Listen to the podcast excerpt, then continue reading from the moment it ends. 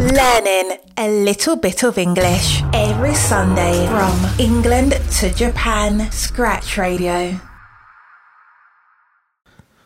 皆さんこんにちは英語学習サイトライフタイムラーナ管理人の陣です毎週日曜日少しだけ英語知識を身につけるがコンセプトのスクラッチラジオへようこそ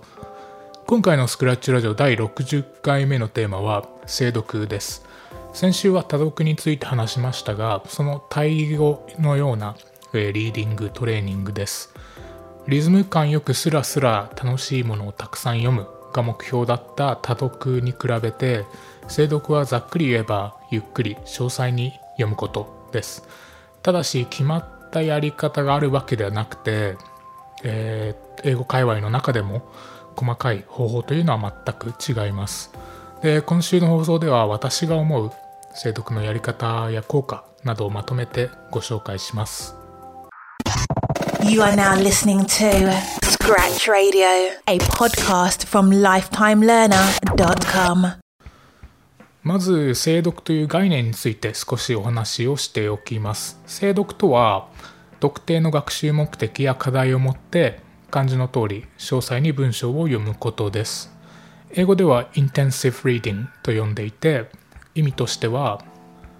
The readers carefully and closely read a short text with the intention of gaining an understanding of as much as detail as possible となっていてつまりできるだけ多くの詳細を理解することを意図して短いテキストを注意深く読むこと、えー、と言われています精読では読む文章から可能な限り多くの情報を受け取ることを目標とするわけですが、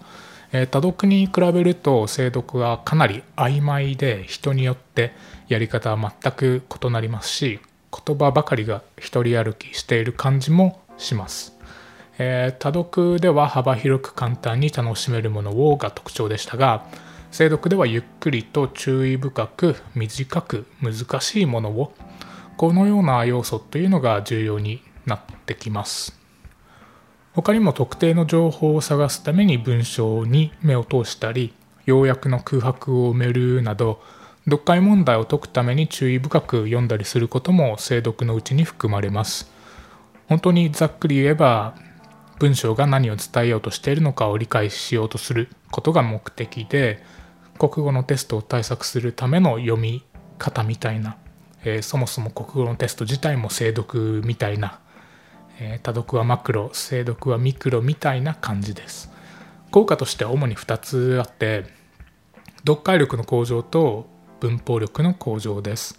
テキストを単純に読むというだけではなくて細かいところまで注目するので時間はかかるものの普通に読むよりも、えー、さらに詳細まで踏み込みます、えー、つまり使われている単語や言い回しの意図まで考えるので速読であったり多読よりもさらに読解力が、えー、の向上が期待できますそして文章を深く理解するには使用されている文法を理解する能力が必須なので普通にリーディングするよりもさらに深く文法を理解していくことになるのでトレーニングを積むことで文法力も上がるし調べていく過程で文法の知識量も増えますただし欠点というほどでもないんですがマクロな視点には欠けていて精読では短めの文を集中的に読むものなので文章全体を眺めるような視線というの視点というのはないですね。イメージ的には顕微鏡で細かいところを見ているようなものなので精読ばかりしているというのもあまりおすすめはしないです。普段から必ず多読など他の普通のリーディングと組み合わせるのがセオリーかなと思っています。それでは次はやり方に移っていきます。まずは読み物の見つけ方ですね。えー、多読とは違って精読では短くて難しくて興味深いみたいな要素を持つ文章がおすすめで例えば「ハリー・ポッター」を一冊丸々精読するみたいなことはないです。おそらく全部精読してたら一冊終わるまでに1年くらいもうそれ以上かかるんじゃないかなと考えられます。短ければ短いほど精読に向いていて自分の英語力よりもやや高めの文章を選ぶというのも重要です。これは自分の知らない単語や文法構成に出会うことが重要な側面の一つだからです。加えて実は精読に関しては和訳と音声付きのものであるとさらに効果的でこれについては後でまた理由を紹介します、えー、一つ重要なのが精読はせいぜい30分から45分ぐらいで行うこと。とにかく集中力が必要な作業で流し読みする場面というのは一切ないので精読をしっかり行うのであれば上限30分から45分くらいと決めておくのがおすすめです。集中力が切れたらやっている意味がなくなってしまうからというのが理由です。だからこそ精読では短い文章が推奨されています。ここからはさらに具体的な手順というのを深掘っていきます。まず手順1は普通に読んでみる。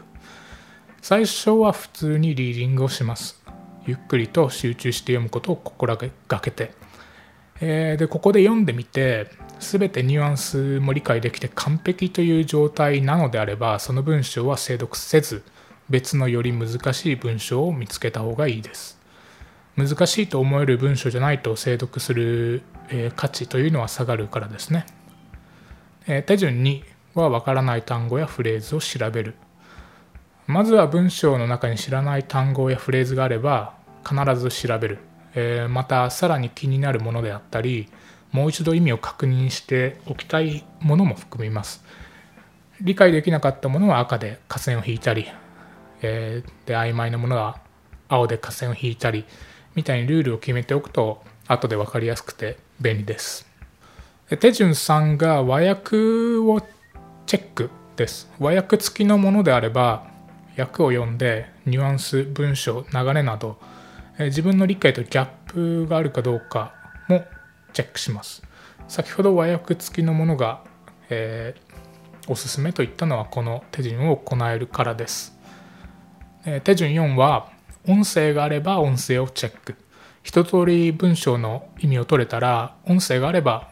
音声を聞いて発音やイントネーションもチェックしておきます。このプロセスを踏むことで精読がリスニングにも効くようになります、えー、手順5はスラッシュを入れる。区切りごとにスラッシュを入れてみます。スラッシュの入れ方についてはサイトで詳しく解説していますのでぜひ参考にしてみてください。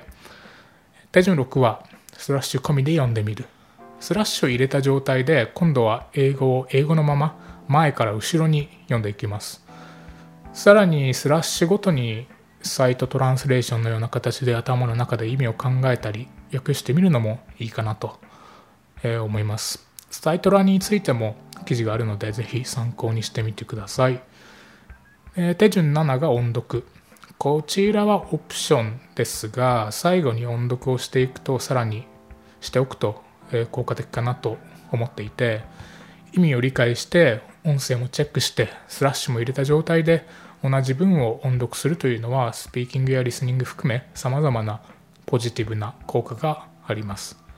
そして可能であれば最後の最後に、まあ、音声があればですけどシャドーイングやリピーティング、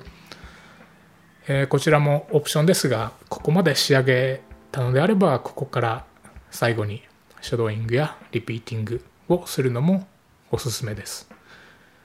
すでにもうこのその文章をは自分の中で仕上がってるはずなのでこの時点では非常にやりやすいはずです最後に、えー、精読は朝にやるのが最もおすすめかなと思っていて、まあ、特に集中力が必要なので人間が最もフレッシュで活動的になれる朝を行うのが可能であればおすすめですね。疲れている時間帯に半分集中半分だらけた状態でやってもあまり精読というのは効果が見込めないからですね、まあ、集中というのは精読において大きなキーワードかなと思っています。で精読におすすめの参考書であったりアプリというのは精読の記事でサイト内で解説しています。概要欄にリンクを貼っておきますので興味がありましたらぜひご覧ください。Today's useful English expression. 次は Today's English Expression 今日のイギリス英語表現は nick nick これは盗むという意味と逮捕するのニュアンスを持つイギリスのスラングです。結構衝撃的なのは日本語のスラングでもあるパクると全く同じ意味を持っているところで nick イコールパクると覚えてしまってもいいくらい、えー同じです。まつまり人を主語にして He got nicked といえば彼は逮捕された、まあ、彼はパクられたと。で物を主語にして My wallet got nicked といえば財布が盗まれた。財布がパクられた。となります、えーこのように受動体として使われることも多くてどちらの意味を意図しているのかは文脈や主語で判断できますとはいえカジュアルに使われることも多くて例えば友人に「Can I nick your 何々?」と言ったら何々をちょっと貸してくれないというニュアンスでもえ使えます、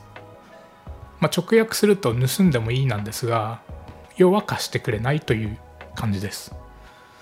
えーこのようなイギリス英語表現はインスタグラムで図解付きで解説しています概要欄にインスタグラムへのリンクも貼っておきましたのでイギリス英語に興味がある方はぜひチェックしてみてください今週の放送はここまでです聞いていただきありがとうございますそれでは皆さんいい週間をお過ごしください I'll see you next Sunday. Bye. Thank you for listening to Scratch Radio. Have a great week ahead.